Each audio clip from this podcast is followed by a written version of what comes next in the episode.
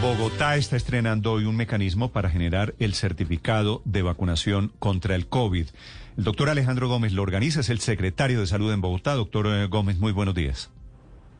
Don Néstor, como siempre, un placer. Muy buenos días para usted y todo su equipo. Gracias por estos minutos, doctor Gómez. ¿Este certificado de vacunación va a servir para qué?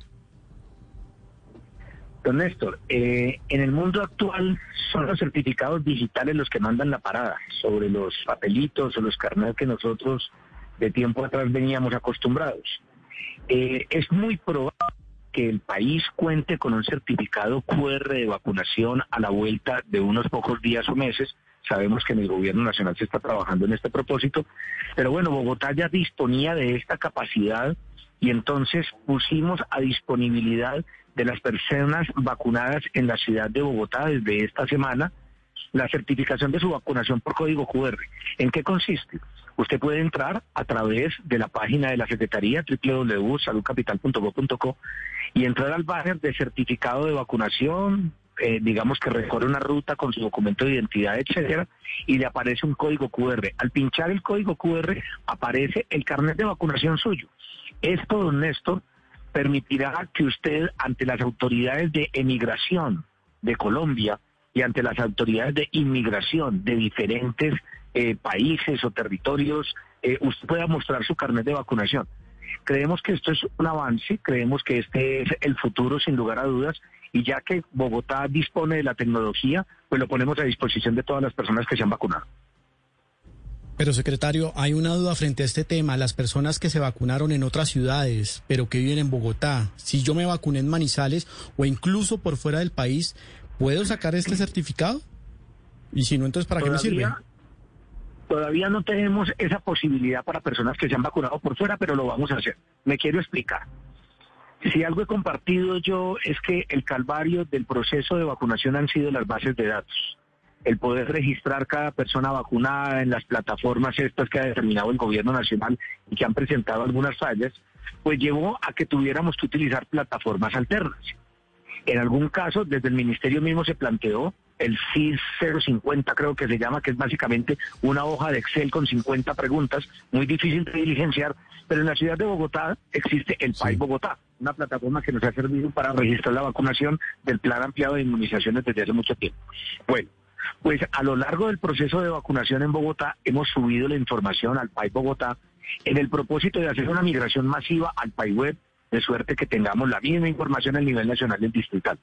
Hoy estamos poniendo a disposición de la ciudadanía que está en el país de Bogotá, o sea, solamente la que se vacunó en Bogotá, desgraciadamente, esta posibilidad de la certificación digital a través del código QR. Esperamos en próximos días tener toda la gente de Bogotá pero creemos que era una, digamos, un paso importante, un mecanismo que le sirve a la ciudadanía y por eso lo pusimos al servicio desde esta semana, incluso con la limitación que tenemos de las bases de datos. Secretario, ¿y para qué están pensando eventualmente en imponer restricciones para algunas actividades a quienes no tengan este carnet digital? Todavía no, pero creo que son posibilidades en las que tenemos que pensar. Y permítame, me explico. Todavía no, porque hay muchas personas, las personas menores de 25 años, a las que no se les ha brindado la posibilidad de vacunarse.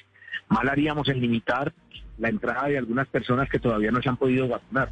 Pero también porque queremos insistir todavía un par de semanas en el proceso de convencimiento y de cultura ciudadana alrededor de la necesidad que se tiene de completar el esquema de vacunación o de vacunarse las personas mayores de 25 y sobre todo, hemos insistido mucho, en las mayores de 50, con ocasión del riesgo que éstas tienen de enfermarse gravemente o de morir.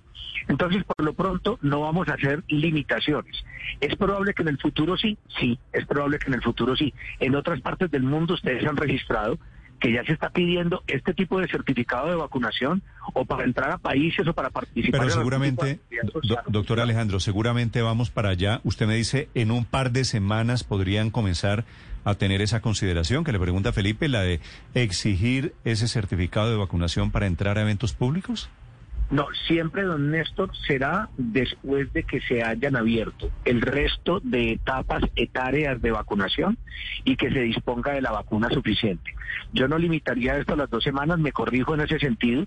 Digo que estamos haciendo un esfuerzo grande comunicacional de dos semanas invitando a las personas a vacunarse, pero no estamos pensando en limitar el acceso de las personas que no estén vacunadas dentro de dos semanas. No, primero necesitamos que se abran todas las etapas de vacunación y contar con miles, millones de biológicos disponibles para que no sea por falta de oferta que las personas no se hayan vacunado. Mientras llegamos a ese escenario, doctor Gómez, hoy, ¿para qué me sirve a mí tener el certificado de vacunación en Bogotá que ustedes están emitiendo? Fundamentalmente para procesos migratorios, cuando usted va a salir del país, en algunos casos le piden su carnet de vacunación. Para ingresar a otros territorios, a diferentes países, le piden su carnet de vacunación y usted lo puede mostrar eh, de manera digital, pero también se está pidiendo en algunos casos y centros hospitalarios para la realización de procedimientos quirúrgicos, etcétera.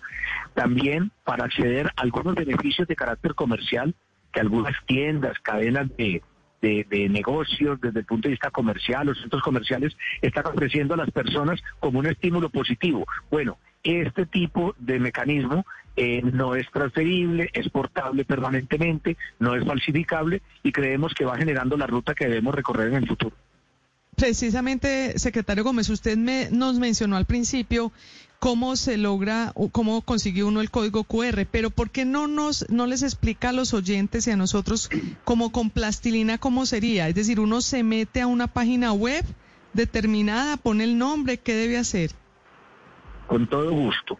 Usted debe entrar a la página de la Secretaría Distrital de Salud, www.saludcapital.gov.co.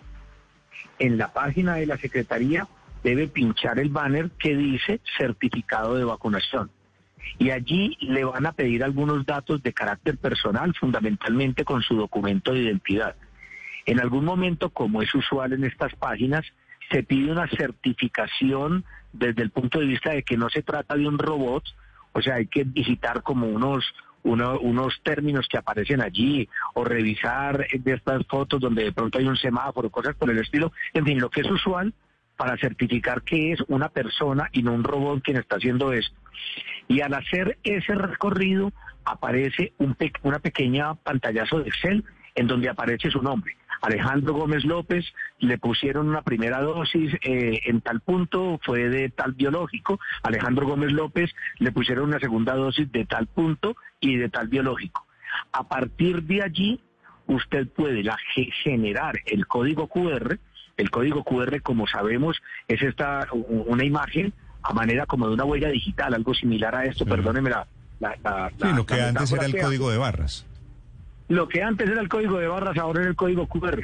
Usted pinchando en el código QR aparece una imagen que es literalmente tomada de la página oficial de la Secretaría Distrital de Salud, que como autoridad sanitaria tiene la potestad de certificar la vacunación y esa es la imagen que usted muestra en el sitio comercial, en el hospital. ¿Y ese, ese certificado es, como un certificado, más o menos como un certificado bancario? ¿Certificamos que el señor Alejandro Gómez tiene las dos dosis de la vacuna tal y que está libre y tal? Tiene los mismos efectos, don Néstor, pero la imagen va a tener simplemente su nombre, su documento de identidad y las dosis que le fueron puestas y de cuál vacuna. Ok, ¿a partir, ¿a partir de cuándo, doctor Gómez? A partir del día de hoy se puede consultar todas las personas que han sido vacunadas en la ciudad de Bogotá, con excepción de tres grupos. Las personas que han sido vacunadas por el grupo Sanitas, las personas que han sido vacunadas por la caja de compensación con subsidio y las personas vacunadas a través del servicio de salud de Copetrol todavía no han subido sus bases de datos, pero yo estoy seguro simplemente porque estaban haciendo el esfuerzo pues, de subirlas al web nacional, no porque no hayan tenido voluntad, porque son tres organizaciones extraordinarias que trabajan hombro a hombro con nosotros. Pero entonces, en el momento en que estas tres instituciones suban también su información al web distrital, toda la población vacunada en Bogotá podrá poder verificar su vacunación con código QR. Ok, los invito a que lo hagan ya, excepto Sanitas, que deben ser muchos, Ecopetrol, que deben ser unos miles, y Col Subsidio, que también deben ser muchos aquí en Bogotá. Doctor Gómez, muchas gracias. A ustedes, como siempre, muy generosos por su espacio y un abrazo para todos.